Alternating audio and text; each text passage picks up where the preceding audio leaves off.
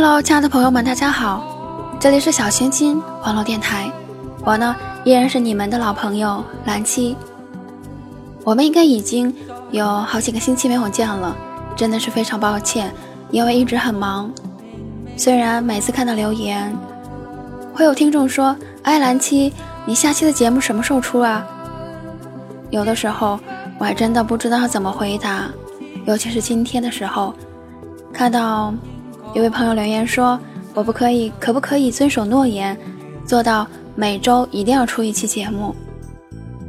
说到这一个，我最后回的是：“我尽量每周出一期节目，因为有的时候忙起来，就真的抽不出时间，所以最近好像总是在说抱歉。”那我们不说这一些了，已经很久不见了，那我们就一如既往的。来聊一聊吧，不知道你喜欢看什么样的电影？是文艺的，是带有喜剧色彩的，还是像有些男生喜欢看恐怖片？你呢？你喜欢看什么类型的电影呢？前一段时间大家都在说在看周星驰的电影，因为他演的很多电影都是代表了喜剧，很多人看了之后会很开心。而最著名的呢，应该就是属于《大话西游》了，所以就有些听众说：“哎，蓝七，你要不要做一期节目，是关于《大话西游》的？”只是我以前只是偶尔看过几眼，却从来没有从头到尾的看过。于是有时间了，静下来，让自己把这两部电影看完了。看了之后，虽然最里面的一些桥段，感觉他们有一点无厘头，你会觉得说，嗯，好像有一点蛮搞笑的。在其他的，好像也就笑不出来了，也不知道为什么，可能是自己想的多了，也可能啊，我真的不适合看这样的电影。不知道你在看《大话西游》的时候是什么样的感觉，又有什么样的感想？那么接下来呢，我们就来分享一篇文章。看一看作者对《大话西游》是有怎样的看法。那么节目结束之后，你一定也要告诉我你的看法是什么。还有就是你的看法是不是和这篇文章一样有相似之处，或者是不同之处呢？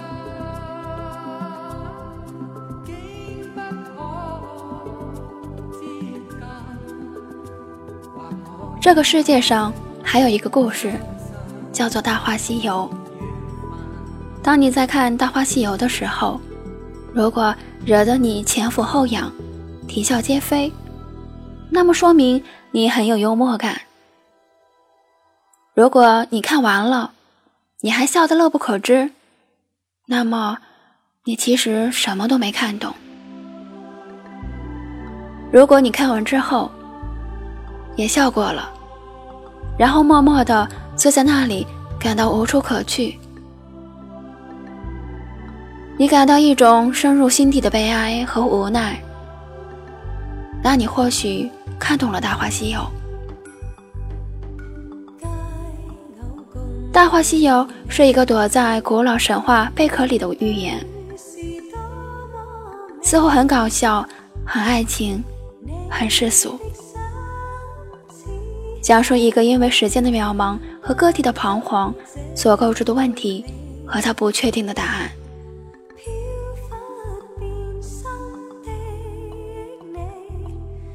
记得长辈说过，年轻是一种罪过。他们说我们不成熟，在深切的郁闷中，突然就看懂了《大话西游》的开头。孙悟空就像一位才华横溢又无法无天的青年，他根本不喜欢世人所摊派给他的事业，例如就像孙悟空一样，不喜欢去西天取经。他尤其受不了师傅的唠唠叨叨，可世俗条规又不放过他。为了让他悔悟，心甘情愿的去取经，唐僧和观音达成妥协。让他五百年后重新做人。这是一个宿命的开始。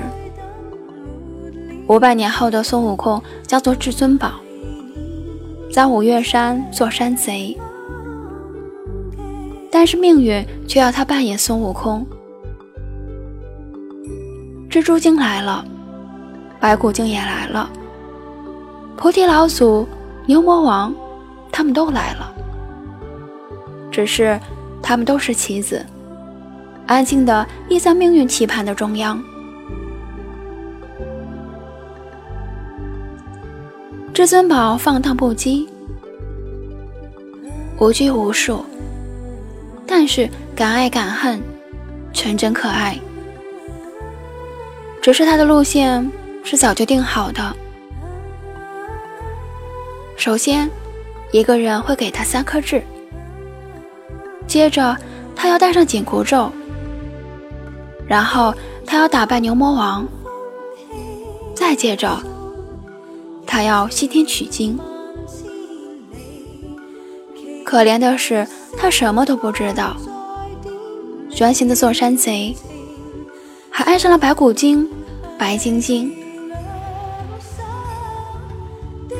其实，从至尊宝到孙悟空的蜕变，正是反映了一个男孩到男人的心理路程。给至尊宝三颗痣的人是紫霞仙子。有人说，如果你要真正了解一个人，就要认认真真的去爱他。用心的和他在一起，而爱上他就等于失去他，那简直是一定的。总有一个女孩出现，让男孩最终变成男人。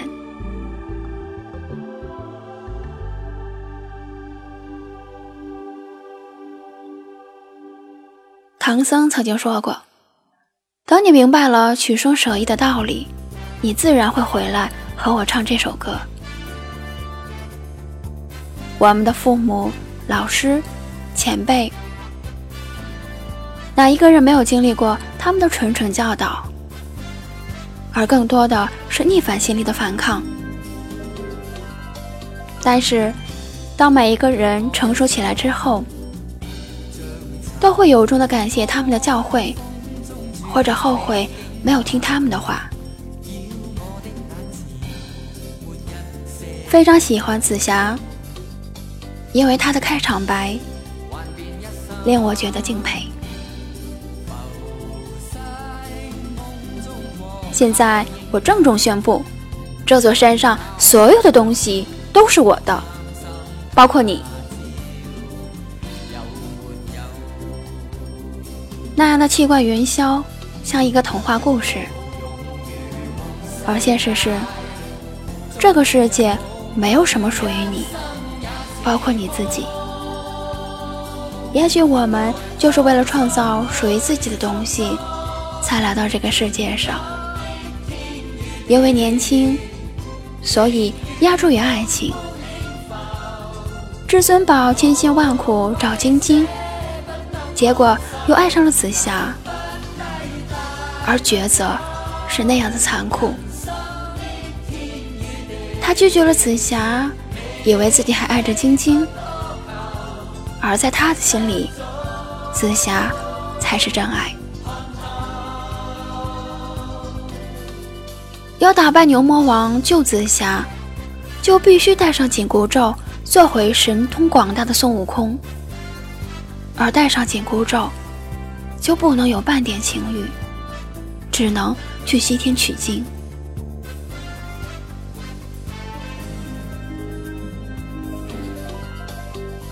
真的很抱怨，在这样的故事里，为什么爱情总是要成为牺牲品？为什么不让至尊宝携紫霞一起走过人生的道路呢？爱情是那样的美丽而脆弱，无法直面生活的琐碎和坚韧。似乎每段感情都注定。有绚烂的瞬间和艰难的长久。至尊宝挖开自己的心，看到了紫霞留在那里的一滴泪。毕竟曾经沧海过，五百年又五百年，兜了一个大圈子，又回到了原地。生亦何欢，死亦何苦，大彻大悟。紧箍咒圈住往昔的梦想，圈住棱角分明的个性。成熟。是一个很痛的词，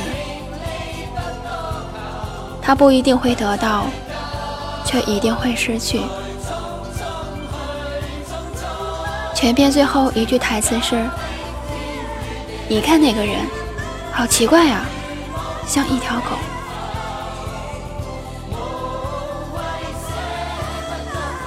孙悟空将他心中残存的至尊宝的影子，化作成一位信仰武士。在对现实世界彻底失望之后，只能构造一个虚幻的想象来了却这桩心愿，并借武士的口表达了自己的悲怆和无奈。望着屏幕上渐渐飘远的紫霞，忽然明白了，其实这是很自私的结局。但是这又是自私的好处。至尊宝忘记或记得紫霞都不重要，爱情就是爱情，不是别的什么东西。能与爱情同在的只有生命，其他的呀都要靠边站。你爱了，难道还不够吗？悟空爱了，不论是白晶晶。还是紫霞仙子，他都要将爱情进行到底。晶晶爱了那个弃他而去的孙悟空，不能和喜欢的人在一起，做人又怎么会开心呢？紫霞爱了，谁拔出我的紫青宝剑，谁就是我的如意郎君。爱一个人。真的需要理由吗？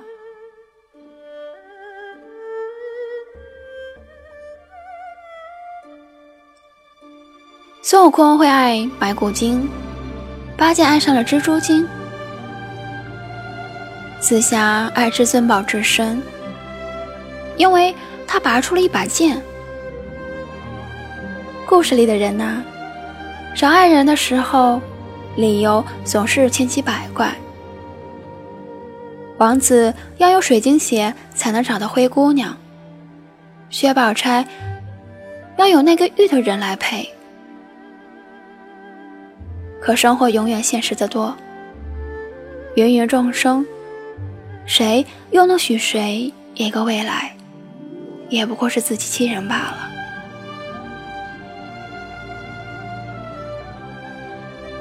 有理由也好，没理由也罢。可还是要爱，爱无需掩饰，无需矫情，无需患得患失，只要像紫霞一样说：“让我们立刻开始这段感情吧，先亲我一下。”爱又是身不由己的。晶晶口中说。我再也不会为这个男人心痛了。可最后，他还是要为他拔剑与人拼命。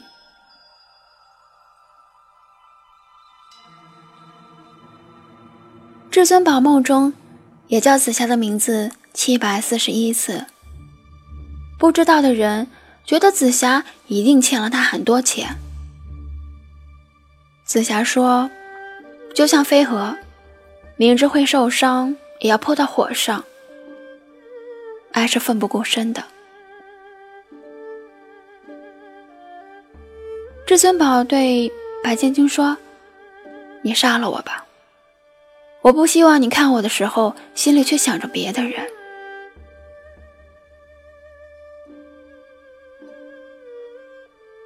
晶晶以为至尊宝骗了他，于是跳下了悬崖。紫霞把身体挡在至尊宝的面前，被牛魔王所杀害。爱就是这样的深刻而莫测。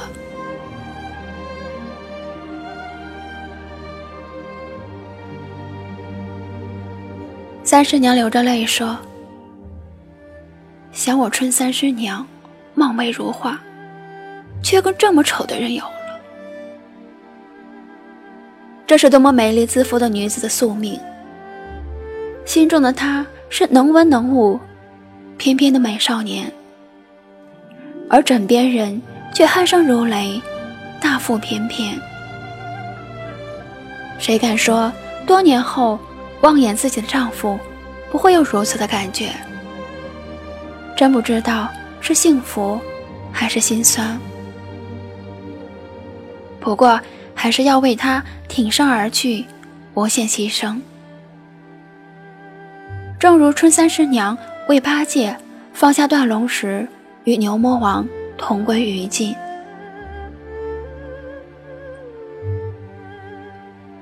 晶晶爱至尊宝。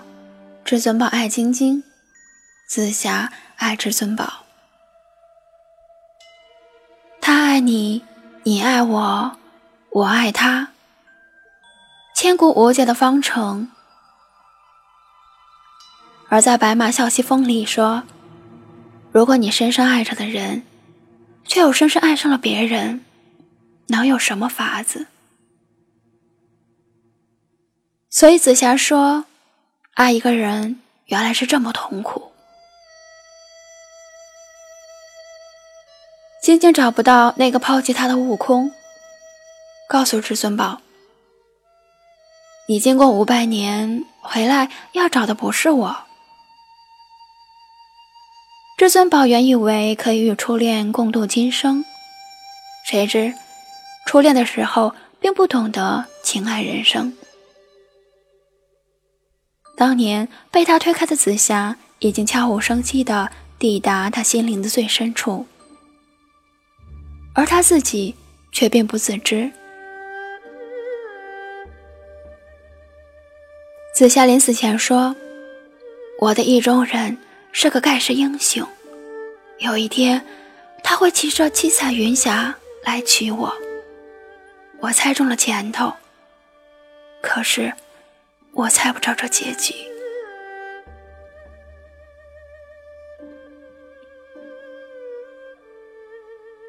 没有人猜得中结局，一切随风而去。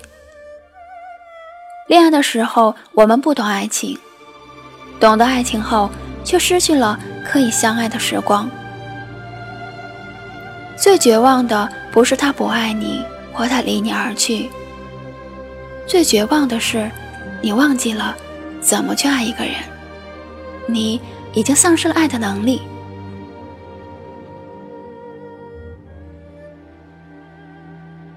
电影中，至尊宝对紫霞说：“曾经有一份真诚的感情摆在我的面前，但是我没有珍惜。等到了失去的时候，才后悔莫及。人世间最痛苦的事。”莫过于此。如果上天可以给我一个再来一次的机会，我一定会对那个女孩说三个字：“我爱你。”如果非要在这份爱上加上一个期限，我希望是一万年。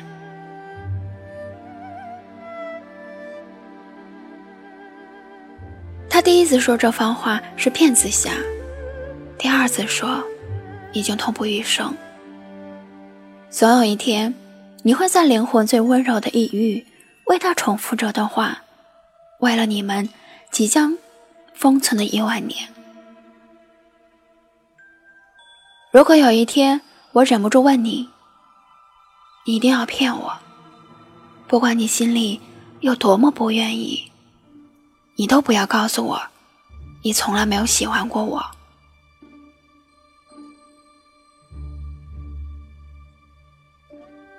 此情可待成追忆，只是当时已惘然。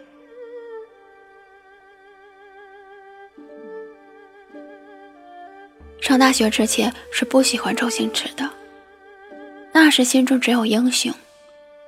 经历过和正在经历着悟空式的命运和紫霞式的爱情，才发现生命的本质是以最低的姿态出现的。英雄，你为什么不问问做英雄的代价呢？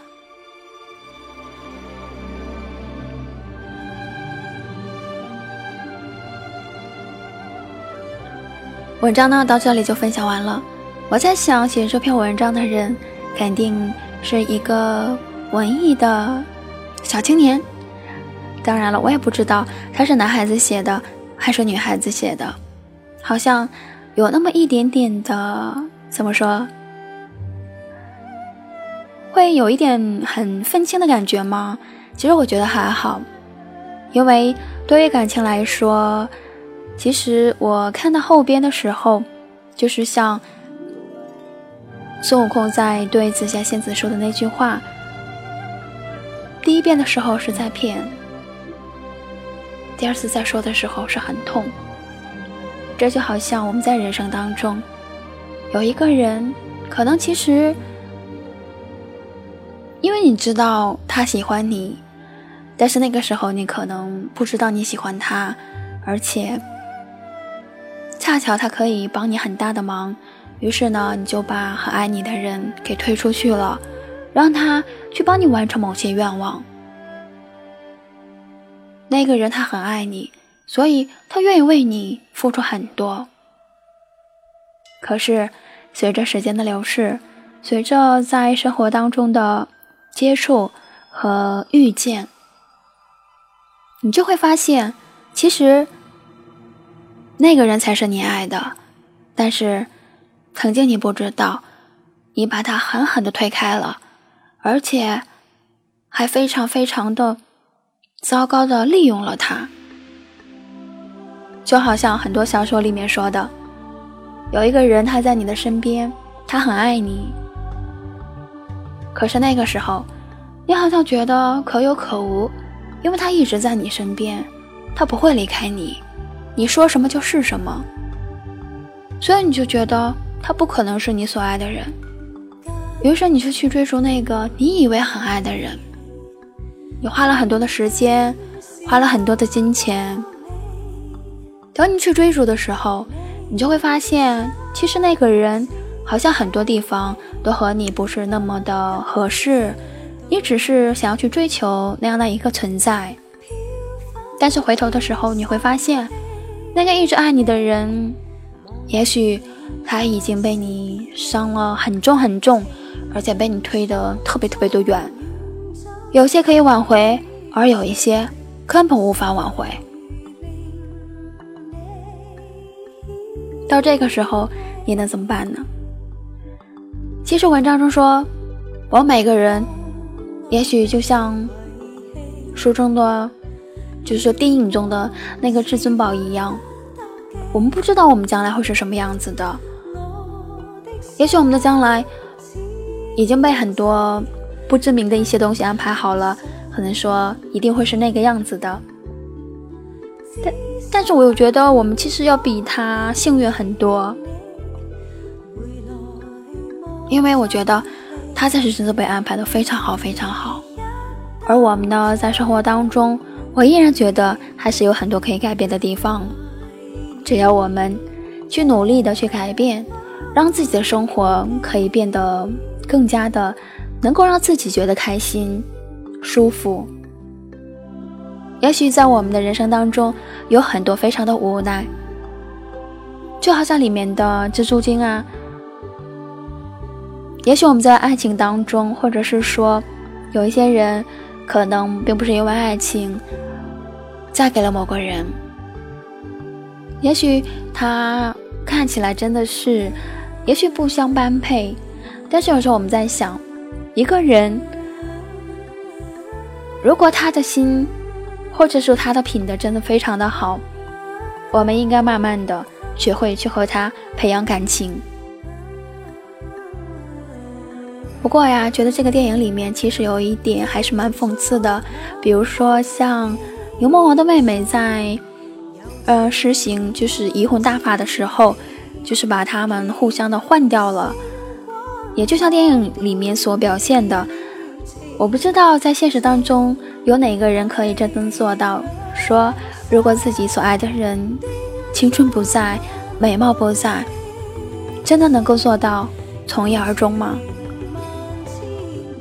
很多小说当中都描写的很美好，说你就是你，不管你变成什么样子，我都会爱你如初。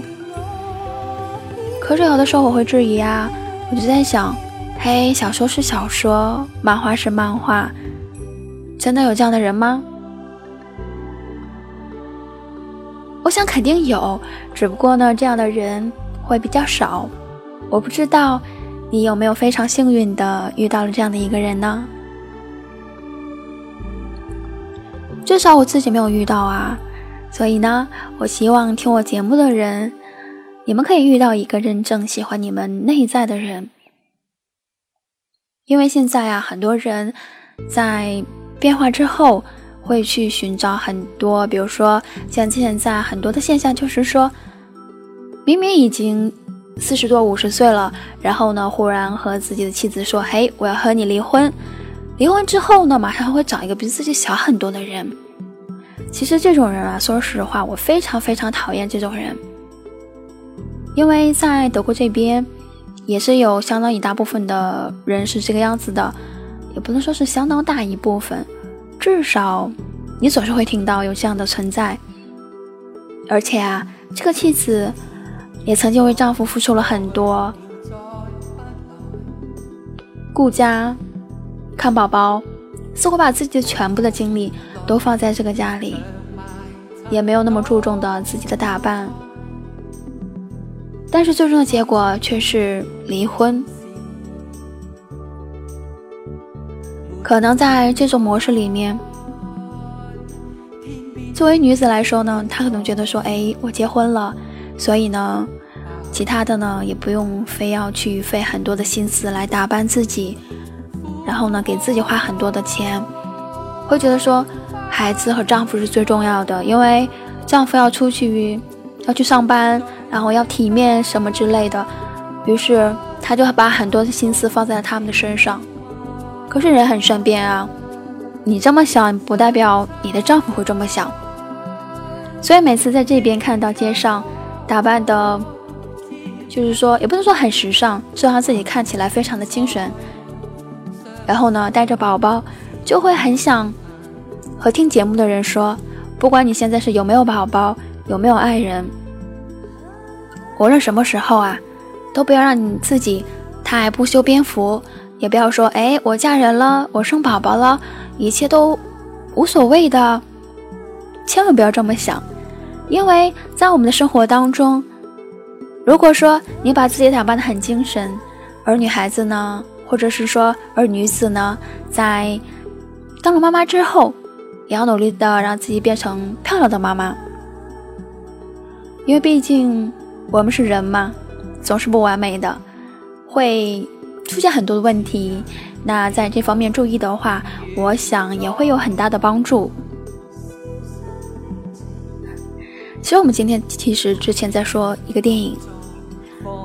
啊，是《大话西游》，然后呢，我们分享一篇文章，然后里面给人感觉有一点悲伤，因为我对这一部电影其实并不是那么的喜欢，所以我不知道我的感觉是不是和你们的感觉偏差很大。但是不管怎么样，分享总是很开心的一件事情。那么今天呢，节目到这里就结束了，感谢。你一如既往的收听，那么我们下次再见了，拜拜。